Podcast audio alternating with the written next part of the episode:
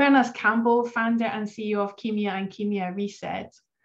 I'm really passionate about helping pharma sales team get confident using technology to engage with healthcare professionals. You know, pharma rushed in to invest in digital tools, um, CRM system platforms at the beginning of the pandemic, and marketing rushed to develop online modular content so we can have more touch points with the healthcare professionals. But what I'm really passionate about is that human side of digital transformation, that um, ability, enabling um, individuals to be able to feel confident to engage uh, and have a communication with healthcare professionals.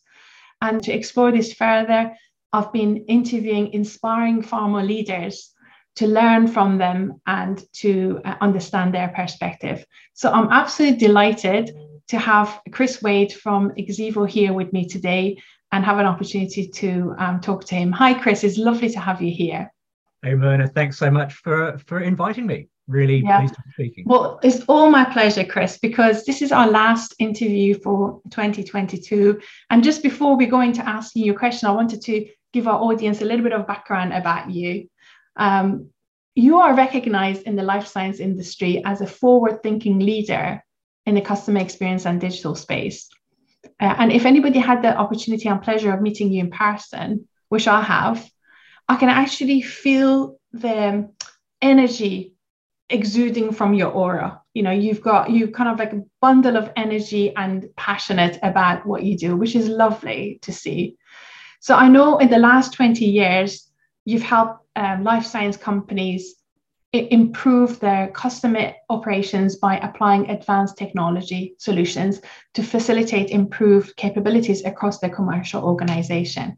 I know you started with Dendrite back in 1997, and since then you worked with leading organizations such as Veeva, IMS Health, PwC Consulting, and DoctorsNet in the UK in a range of uh, business development, product management, and uh, strategic solution uh, roles.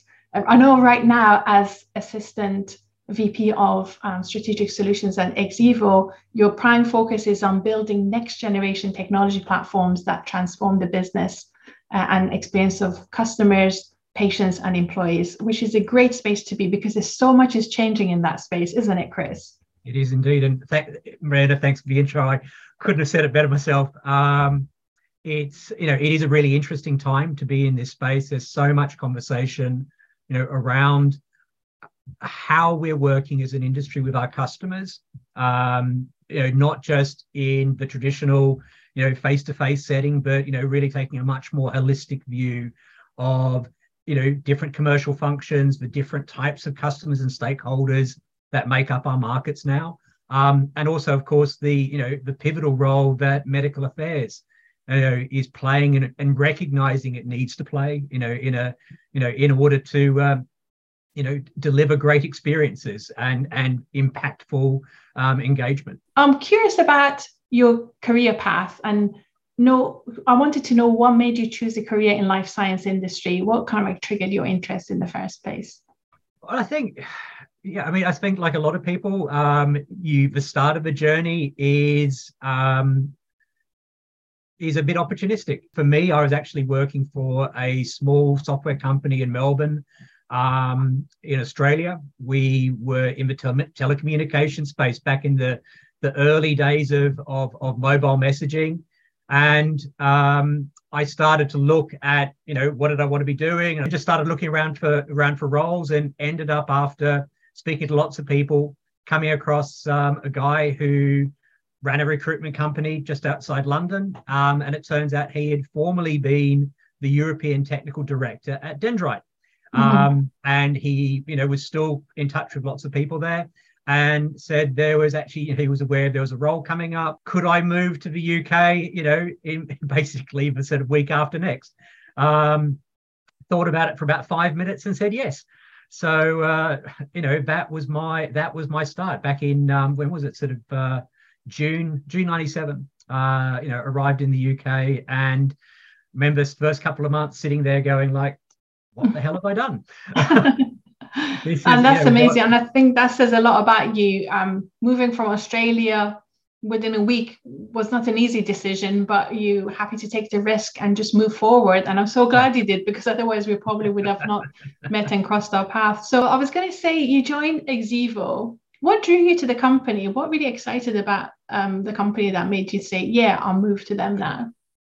Um, I think it's probably it's it's almost like worth going like right back to the start. So when I joined Dendrite in the late 90s, you know, this is still the era of you know huge sales forces of uh, you know ETMS solutions, you know, electronic territory management. And it was all about, you know, the use of technology was all about managing the organization. You know, I've got this very complex territory structures. We had mirrored sales forces, and you know, essentially you know this very very uh, you know, complex software was in place just to sort of manage you know who's got the right customers making sure the territories are right making sure the calls get counted appropriately. But there was never any consideration about in effect about the customer. Um, they were profiles on a screen. All of the detailing was done off paper. Um, you know these are the days i suppose when you know reps really were carrying the bag. Um, and that bag was full of all sorts of, you know, of giveaways and leaflets and and and you know laminated uh, detail aids and things like that. And I suppose it was uh, probably the early 2000s that the sort of the or late 1990s, early 2000s that the first um, sort of digital detailing materials start to become available. And these were always very disconnected. So you still, and this was you know something which I saw as a potential area um, that you know companies like Dendrite should be moving into, and there was a lot of resistance, and you know I found that really frustrating. Um, and I guess that sort of it was it was that frustration which really I suppose defined the, the journey ever since. Mm-hmm. That you know when I've come into companies, I think when I I joined um, I joined Veeva um, at the start of, of so midway through 2014, and um, I was brought in. They had uh, you know some really interesting new products in the multi-channel area, and I found that really refreshing. I'd, I'd been with uh, Doctors Net UK for six years prior to that, focusing on you know physician marketing, and you know getting a very you know different perspective on what was it that actually made doctors tick, and what are the things that that that get them engaging um, when you don't have a sales force, you know, physical sales force behind you know behind messaging, and I was really excited by what you know what the sort of you know new world that Veeva was opening up in terms of multi-channel engagement. You know, channels mm-hmm. which they were already using. You know, reps email, everyone knew that, but it was it was all being sort of you know done in parallel, and it wasn't being connected back to you know that sort of holistic picture of you know what are we doing? You know, how are we engaging? What can we learn from it? Mm-hmm. And it was and and I suppose and then ultimately, you know, six years later, what drove me to uh, you know, to, to into into Exeevo's arms was the realization that you know that multi-channel wasn't enough. That actually these businesses um, are far more complex than just a field organization. That you know when we looked at what you know what omni-channel you know promised was a lot more than just organizing the digital touch points, but really how you encompass you know all of the operating channels, all of the operating functions of a life sciences company. You know, everywhere that touches the customer or the customer touches them is mm-hmm. essentially that defines the multi, the omni-channel uh, piece. Mm-hmm. So, you know, Veeva, you know, enormously capable about around its sort of field operations and I guess particularly as they they talk about sort of HCP centricity. But to me, you couldn't be that if you didn't bring into the same the same decision making the same you know customer journey the picture that marketing is trying to manage the picture that commercial is trying to manage the picture that medical is trying to manage and you know and approach that in a in a much more cohesive approach as a whole business rather than being i suppose effectively sort of siloed around you know you know one part really important mm-hmm. function um but you know reps will only benefit from having more in, you know insight and intelligence from other parts of the business. And i guess what we'd seen was in theory absolutely you could resolve that with technology with integration and things like that. In practice you know many organizations have tried and most have we're still really struggling to get any meaningful level of, of integration. So actually having a having a unified platform you know a, a, single data a single data fabric for all customer engagement made a lot of sense. As like this is the way forward. Um, and you know hence Exeevo are doing that with in partnership with microsoft and that's why i joined. Great. Let me ask you a question because everybody uses buzzwords in our industry and um, we don't often stop to question the buzzwords. You know everybody is saying multi-channel omni-channel and sometimes people using them interchangeably as if they're same um, english is my second language and i always use that to ask the question that no one else is asking. Can you explain to me like in your own words what does multi-channel mean to you? Yeah. what does omni-channel mean? Just briefly so we can see the difference from your perspective sure. because i'm not sure whether everybody knows and maybe everybody's got their own definition of these yeah. two words and, and and then I'll put my hand up. And I previously have been as guilty of that as anybody. Um, you know, it was it, it was you know use the language to suit the situation. Um, so I think to me the biggest difference is is it's it's twofold. At a at a purely channel level, if we just look at you know the difference between the two, then multi-channel just means multiple channels. Um, so it was typically been in, in in a pharma context.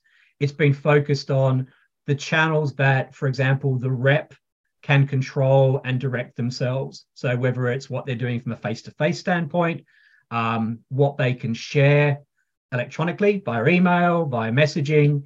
Um, and then I suppose what we've seen is the sort of like the newer area is obviously around remote, is opening that up as a as as a you know a channel in its own right. Um, and obviously through the pandemic, you know, huge um, requirement to, to accelerate capabilities and confidence in that area. Um, omni-channel, but I suppose essentially these are all outbound. They're mm-hmm. driven by, you know, they're, they're, the decision to to use that channel. It's driven by the rep. I, as a rep, I've set up the opportunity for that conversation. I'm emailing my customer.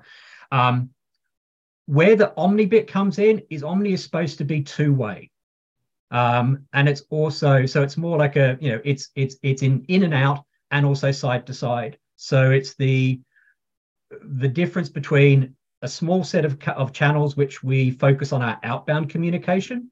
So we mm-hmm. could look at, at at you know email as one of our multiple channels. But if we ca- if we don't connect those to connect those up and you know form can form opinions around what's happening? You know how is responsiveness in one channel changing how we behave in another channel? And that gets really difficult.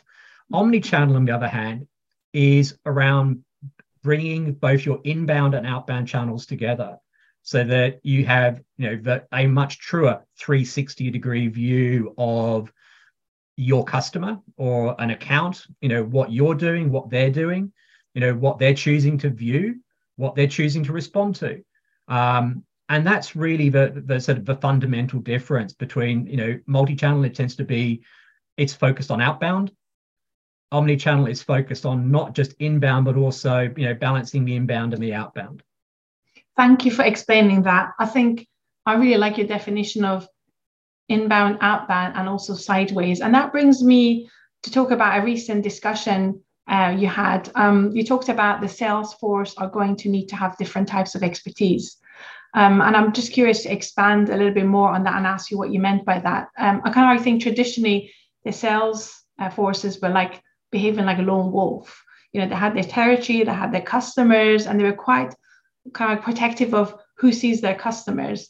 But now we're evolving in a way that seeing this sales professionals role as an orchestrator, they probably need to bring other people in the team to deliver different values to the healthcare professionals. So, how do you see their role evolving and how their expertise evolving to be able to be really effective in this omni-channel way of working?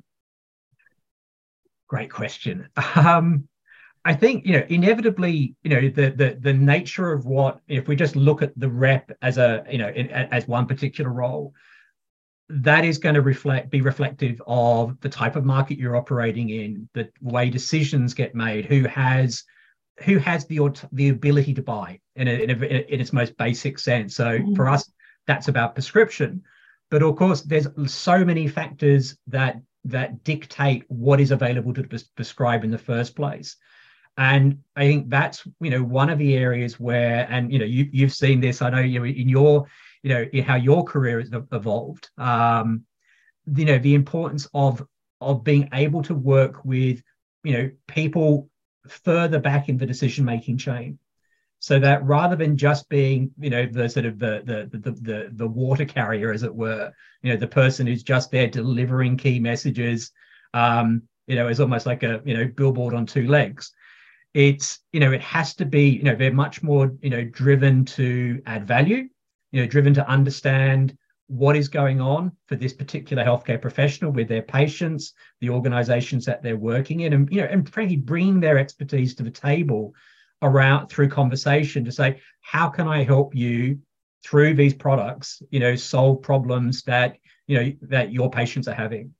So i think it's you know it is it's a natural evolution um in a good way i think towards you know reflecting the deeper knowledge that a life sciences company has both around its products on one hand but also around the market that they operate in because of course you know we, we you know these are very very deeply skilled, deeply capable organizations. Mm-hmm. The problem has often been that it's just also quite siloed. Um, so the knowledge that is held within, say, within market access, or within commercial, isn't necessarily, you know, getting into the hands of reps to be able to use in, you know, discussions with practice managers, hospital pharmacists, you know, hospital managers and the like. I guess you've seen a lot in a lot of in a lot of uh, Western markets, in particular, that sort of migration from a pure rep to a, a sort of a field KAM role as being a great example of, of how that nature of, of the sort of the, the, the frontline salesperson is being expected to change. So I think it's, you know, it's, it's all a positive thing, but it does reflect a need for, you know, much better collaboration mm. internally, you know, sharing of information, sharing of insight becomes really critical. And that's something in that kind of lone wolf model I think culturally it's set up it set up people to fail because you know this the the the, the people who were good at it they were you know lauded lauded from on high as being you know these fantastic salespeople and lots of people you know conversely probably struggled because you know they they weren't getting support the support you know from the wider organization which had they had they would have you know potentially been fantastic you know you know account you know account you know managers and the like Mm. I think um, that that's um, so reflective of the change we've seen in the landscape over the last, I would say, 20 years.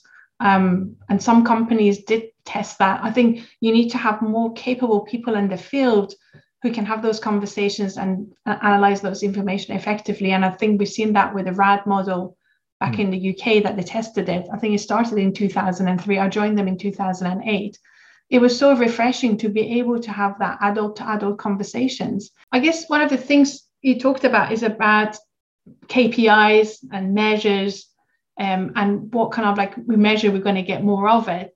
How do you see us um, kind of evolving the commercial success measures in the future? What do you think they should be? I think we're at a I think we're approaching a point where where companies are they feel confident to apply, I guess, what we sort of see as you know more satisfaction based based indexes.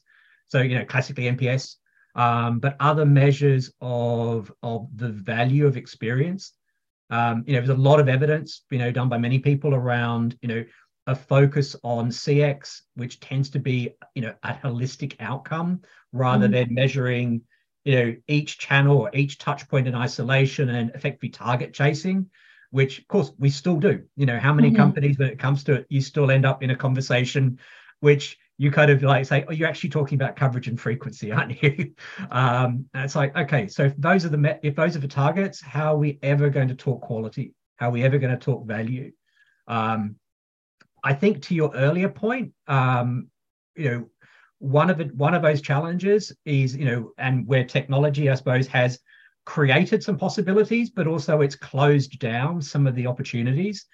Is you know when we look at things like um, you know when we look at detailing as a as a classic thing, it's like the you know the sort of obsession with CLM as being the center the centerpiece of any rep engagement is crazy because the center point of the rep engagement should be the conversation should be the interaction, should be what you're what you're hearing from your customer, not are you delivering the key are you delivering those key messages?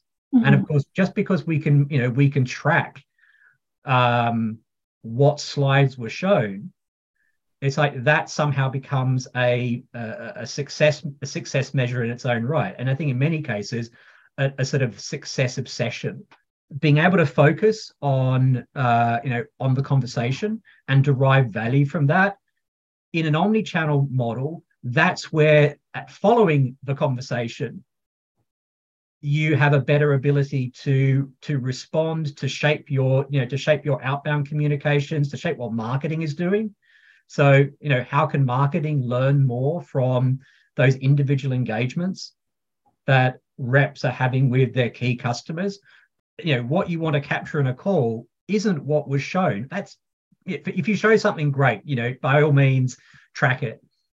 But what was said what was asked what were the questions that i was asked and how do i you know how do i respond to those in a better way it's it might be information i have with me today it might be something i can share with you afterwards it absolutely should shape how we think about that customer going forward equally, you know, that same customer may exhibit an entirely different set of behavior through medical.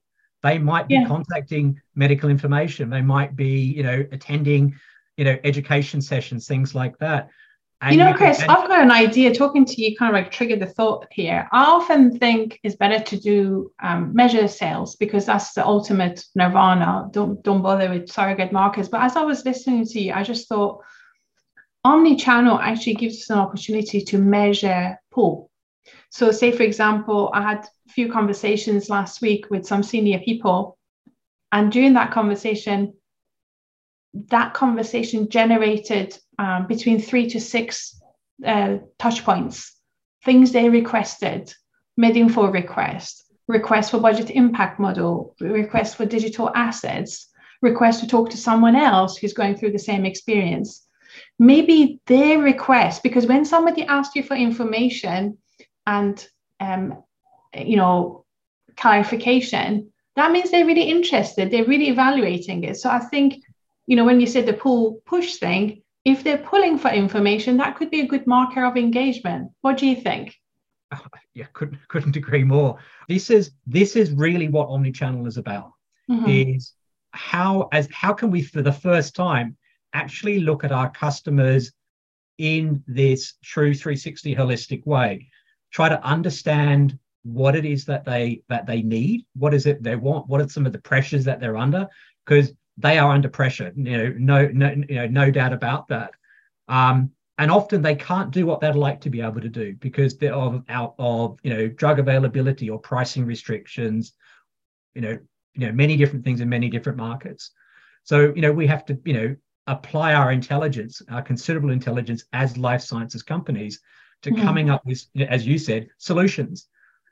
Yeah, I think um, you know one of the things that I find uh, Akimi have been able to uh, grow brands exponentially is because we don't measure this coverage and frequency. I think or share a voice because I think to me is irrelevant. I think you need to be able to do the data analysis to find mm-hmm. out who are the accounts, who are the people who potentially would be interested in your brand proposition because their need is being met by your product and services. Then prioritize and go and see these people. And some of these people are really difficult to see. So they're not going to pick up the first phone call. So you need to be um, persistent and professional and find a kind of like a way of getting their attention and you need to be really good at it when you're communicating online because you need to communicate something within seven seconds to grab their attention and then once you have that conversation then you can further segment those customers and i find for me selling is not about what i want to achieve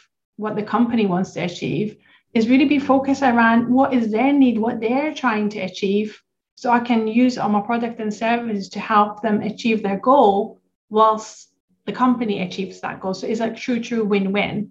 And I think when you start working in that way, that's when you start building trust, building relationship, and the you know, any if anybody was really obsessed with coverage and frequency, they probably find the frequency of contact dramatically increases because they want to have a conversation with you. Absolutely. and I think I think you know one one I think related aspect to that, which I think is probably again it's those sort of underappreciated things. You know, there's there's a lot of the conversation about data. Um, you know, data analytics, best action is sort of these. You know, if you want to sort of throw the buzzwords up there, they're right up there. Um, and I think, but there's also I think a lack of um, a lack of appreciation of often how narrow the data that we're looking at actually is. It's like, well, let's look at the data you've got in your CRM system. Um, and you end up in this sort of this this kind of closed loop of these are the people we've seen, these are the products we've spoken about, these are the messages we've used. Let's let's see what the machine learning tells us. Oh, it says do the same thing again, but do it more often. Yeah. Um, it's never going to it's never going to suggest see somebody different because if you're only basing it on data which is very self-referential. This is our CRM information.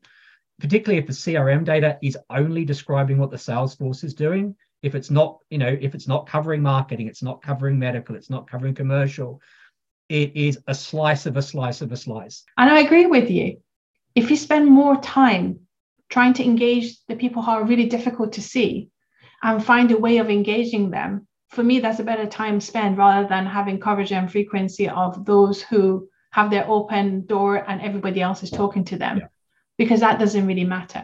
But I'm just conscious of time, Chris, and I'm just going to ask you uh, as a last question is how do you think as an industry we can work better together to build a better experience for customers, patients, and our own teams? I think the number one requirement coming at it from a from from where I stand on the technology side is embracing you know openness is you know no nobody has the answer at least the total answer. So you know the the the the approaches that you have to take they have to embrace you know you know the choice of the choice of data is driven by what is what is of interest what is of relevance um, the choice of channel. Likewise i think there is um, there is a need for um, you know having a a unified data fabric around you know how we manage customer information across the business. That's way overdue. You know mm. look in other industry sectors they've been able to operate in that way for you know a, you know a number of years. That's now that's that's just a, a given that you know when you talk about crm and you're not talking about the whole company approach that's a big problem that yeah. we still have. That is very sort of, you know, when we think about HCP centricity, it tends to drive a field oriented approach. And it's like, well, what about everybody else? What about the rest of the organization? You know, what are we missing out on around those insights, yeah. those opportunities, realizing potential or discovering potential where we didn't think there was any? Um, that's absolutely critical. Um, this can't be a rep discussion any longer. This has to mm-hmm. be, you know, they are, you know, a really key role, but it is one really key role out of many really key roles. And that's how we need to, I think, you know, take the conversation forward. Well, thank you, Chris. I uh, really enjoyed having you here. And I hope our listeners enjoyed your uh, words of wisdom as much as I enjoyed them. Um, you said if you do what we've always done, we're going to get what we've always had. So to mm-hmm. move forward, we need to be relevant and we also need to be open and embrace. So thank you for your top tips. I just want to close the interview by saying that um, we at Chemio developed Chemio Reset, a really fun and engaging uh, learning platform that focuses on the human side of digital transformation. And it's been described by some as the Netflix of pharmaceutical sales training. And I think the results speaks for themselves. And what we find in many countries that we roll this out, it really increases um, Salesforce confidence, increases the quality of the virtual and face-to-face um, contacts and um, interactions, but it dramatically also increases the quantity of the engagement. I mean, some countries we've seen it by as much as five folds. In some others, we've seen it as much as 10 folds. And we're not standing still. We're developing new contents for improving mindset for the sales force, improving behaviors, and also increase the engagement with um, CRM tools. So if you're looking for a solution to help your teams to get more confident and get their arms around this um, new way of engaging with healthcare professionals, please get in touch. We'd love to hear from you. That's it from me and Chris, and it's good to have you here listening to us. Thanks very much, Mehrnaz. It's been lovely talking again.